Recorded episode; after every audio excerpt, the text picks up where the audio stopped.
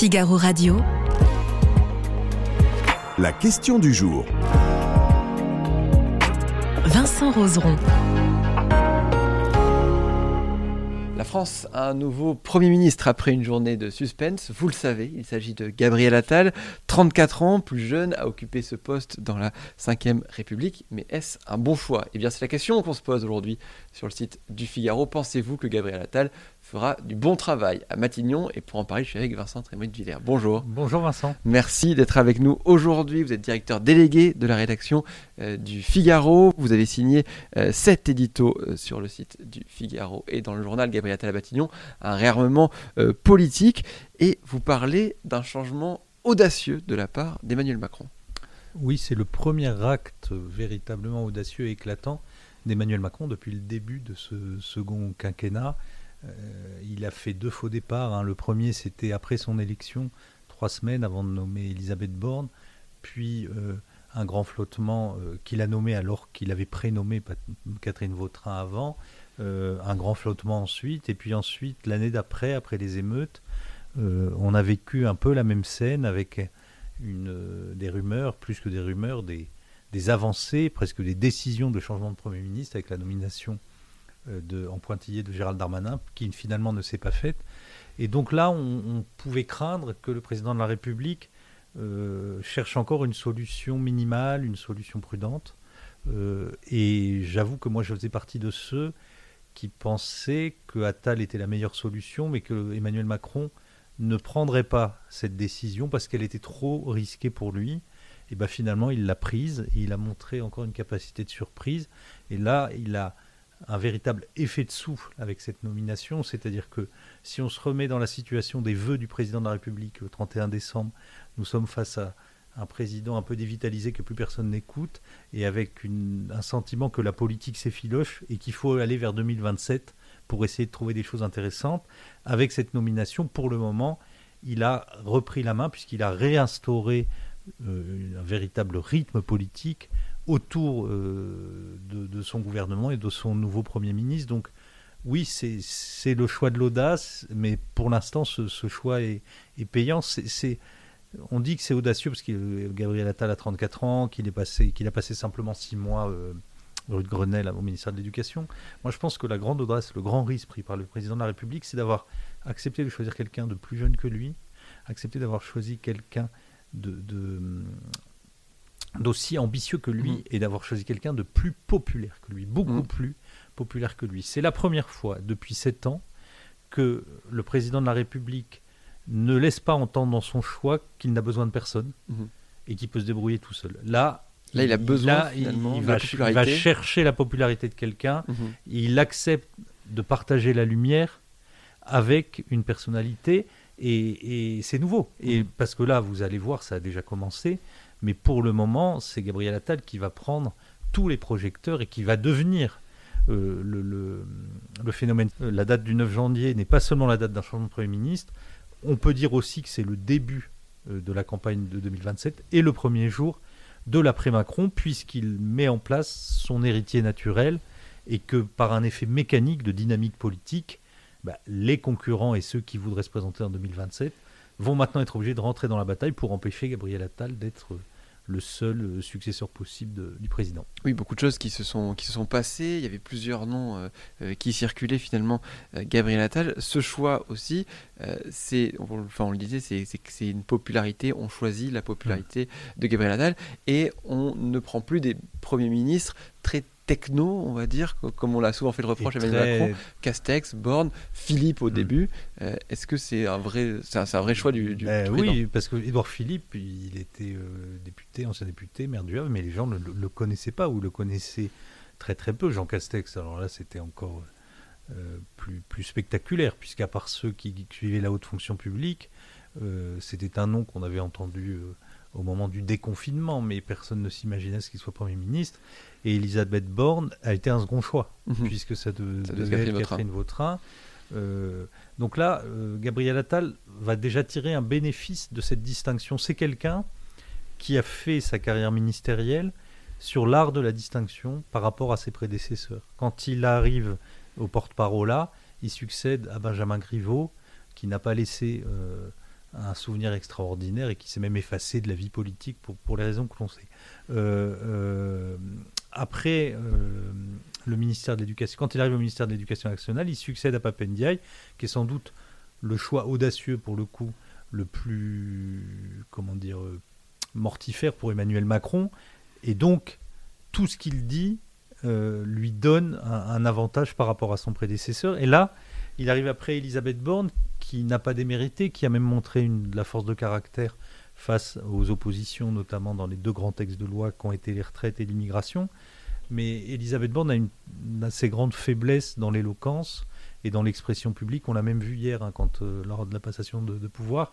Euh, même pour dire des phrases très anodines, elle est obligée de, de lire sa fiche. Mmh. Or, euh, un des atouts de Gabriel Attal, c'est le verbe. Mmh. C'est quelqu'un qui a une très grande aisance dans le verbe, soit dans le dialogue avec les gens, mais aussi dans le discours et dans les réponses euh, aux oppositions. Et donc je pense qu'il va d'abord dans son discours de politique générale et ensuite euh, dans la pratique traditionnelle des questions gouvernement au Parlement euh, se distinguer à son tour, comme, à chaque fois, par rapport à celle qui, qui l'a précédée, en montrant une très grande aisance dans l'expression. Bon, mais tout ça est quand même très formel. Et la difficulté pour lui, c'est qu'après euh, une nomination audacieuse et spectaculaire qui a fonctionné, après une pratique du verbe et de la communication euh, dans laquelle il a montré qu'il était très très performant, il y a un moment où quand on est à Matignon, il faut avoir des résultats. Et, là, c'est là que les choses se, se compliquent pour lui. Et, c'est sur ça qu'il sera jugé, forcément, euh, assez rapidement euh, de, ce, qu'on euh, verra. Il y, a aussi un, besoin d'Emmanuel Macron, vous le disiez, de prendre quelqu'un de, populaire et d'attirer peut-être les foudres plutôt que sur lui, sur aussi une autre personne qui prend la lumière bah, Pour le moment, on peut imaginer que ce choix a pour but de faire, comment dire, profiter à Emmanuel Macron qu'Emmanuel Macron puisse profiter de la popularité de, Gabriel Attal. Je ne crois pas euh, que le Premier ministre puisse être un paratonnerre, euh, en tout cas dans les premiers mois. Euh, là, il, va y, avoir, il y a l'attrait de la nouveauté, il y a des gens qui ont envie d'y croire, beaucoup. Il va y avoir ce que je vous ai dit, c'est-à-dire que dans son attitude, dans ses expressions. On l'a déjà vu dans le bain de foule hier dans le Pas-de-Calais. Il est plus à l'aise oui, que il... l'était Elisabeth Borne. Donc, donc il va y avoir un, un, petit, un petit état de grâce. Je ne parle pas de, de, de ce qu'ont pu mm. vivre Philippe et Castex, mais, mais un petit état de grâce qui fait que euh, le danger vient plus du côté d'Emmanuel Macron dans le sentiment que les Français se disent bon bah le nouveau il est finalement pas mauvais, mais c'est l'ancien. Il ne faudrait pas que l'ancien l'empêche euh, de faire ce qu'il pourrait faire. C'est là où, où, la prise de risque chez lui est, est importante, euh, mais il n'avait pas d'autre solution. S'il mmh. avait fait un remaniement avec Julien de Normandie ou, ou, un profil comme ça extrêmement techno et, et peu connu des Français, ça ne servait à rien de remanier. Là, euh, il a réussi quand même à, à entraîner une forme de, de, de, révolution, enfin de moment politique mmh. qui efface euh, les, les, derniers mois et les, les, deux années de ce quinquennat qui est extrêmement poussif. Oui, avec des élections européennes qui arrivent en, en juin, c'est aussi ça l'idée, c'est d'arriver à insuffler une dynamique avant ces mmh. élections pour que le clan présidentiel ait des bons résultats face bah, On peut dire que Gabriel Attal doit beaucoup à Jordan Bardella. Oui. Ça, c'est dans sa nomination, euh, il y a sûrement beaucoup de gens qui sont intervenus, mais indirectement, euh, les sondages donnant Jordan Bardella entre 28 et 30%, c'est-à-dire à 10 points de plus que la liste qui pourrait être euh, dirigée par Stéphane Séjourné, la liste de la majorité, euh, bah, ça a créé une forme de panique mmh. au sommet du pouvoir et ils se sont dit qui peut riposter à Bardella? Le, le tête de liste euh, Renaissance a des qualités de conseiller et de stratège tout à fait vérifiées puisqu'il fait partie des, des premiers à avoir cru Emmanuel Macron et à avoir participé à son accession à l'Élysée, mais c'est quelqu'un qui n'a pas d'aisance oratoire et qui, qui n'a jamais montré qu'on n'a pas vu sur les plateaux oui, et qui va se retrouver face à un des meilleurs débatteurs de, de France. Donc mmh. euh, il faut quelqu'un d'autre. Elisabeth Borne n'aurait pas pu euh, jouer ce rôle-là parce qu'elle n'est pas non plus très à l'aise. Là, Gabriel Attal va, va devenir et va, va, rentrer dans la campagne, ce qui peut lui permettre de repousser euh, le moment du, du bilan et des résultats. Si vous voulez, qui est difficile pour lui, c'est que quand il était à l'éducation, euh, il prenait des décisions qui étaient des décisions réglementaires, euh, donc pas besoin de passer par le Parlement, Mhm. et puis des décisions qu'il choisissait. C'est-à-dire qu'il pouvait observer dans l'opinion les consensus et se dire deux tiers des Français sont contre la baya à l'école, j'y vais. Deux tiers des Français sont pour changer le calendrier scolaire, j'y vais. Mais à Matignon, c'est pas pareil. C'est l'événement qui s'impose à vous et c'est vous qui devez réagir à l'événement. Et puis après, vous devez maintenir les équilibres avec la majorité, puis les équilibres avec les ministres. Donc vous êtes pris sans cesse dans des compromis, dans des arbitrages qui vous, em- vous empêchent de montrer la ligne claire qu'a qu'a montré à rue de Grenelle euh, Gabriel Attal. Donc euh, il va forcément décevoir par rapport à ce qu'il a fait au, ministère de l'Éducation. La chance qu'il a, c'est que pour les six prochains mois, s'il devient le Premier ministre du verbe, de la parole, euh, l'élection européenne lui permet de l'être, puisque c'est le moment où on débat. Euh, et le bilan viendra après. Donc, évidemment, que cette nomination a, a- a une visée électoraliste. Mhm. Euh, C'est euh, La- les planètes s'alignent bien pour lui à ce voilà. moment-là. Avec un risque quand même, il y a le grand débat dans la majorité au gouvernement avant ce- cette nomination et avant le changement de Premier ministre, c'était le suivant. Certains disaient euh, il faut attendre le remaniement après les européennes. Mhm. Oui, parce que Voilà. on grille une cartouche avant. Voilà, c'est ce qu'on appelle le remaniement subi. C'est-à-dire Mhm. on remanie que quand on est obligé, parce Mhm. que là Emmanuel Macron n'était pas obligé. Et puis euh, la ligne qui a gagné, c'est celle du remaniement choisi, c'est-à-dire on devance la défaite, on se met en ordre, et comme ça peut-être on évite la défaite. Mais il est certain que si S'il y a euh, des les fêtes en sondages juin, n'évoluent pas, mhm. euh, ça sera très compliqué très vite Mhm. euh, pour Gabriel Attal. S'il y a une défaite en juin, forcément. On revient à cette question du jour. Pensez-vous que Gabriel Attal fera du bon travail à Matignon? Vincent Trémollet de Villers, qu'est-ce que vous en pensez? Est-ce que vous pensez que Gabriel Attal peut faire du bon travail à Matignon? La question c'est comment va-t-il parvenir à, comment à prolonger la promesse qu'il a donnée rue de Grenelle? C'est-à-dire le- la marque Attal, elle s'est faite sur trois critères. La vérité dans le diagnostic, pas de déni, on dit ce qui se passe, le classement PISA tombe, plutôt que de dire ouais on n'est pas les moins mauvais parce Mm. qu'il y a la Slovénie qui est en dessous, on dit c'est catastrophique. Donc, on dit la vérité sur les choses.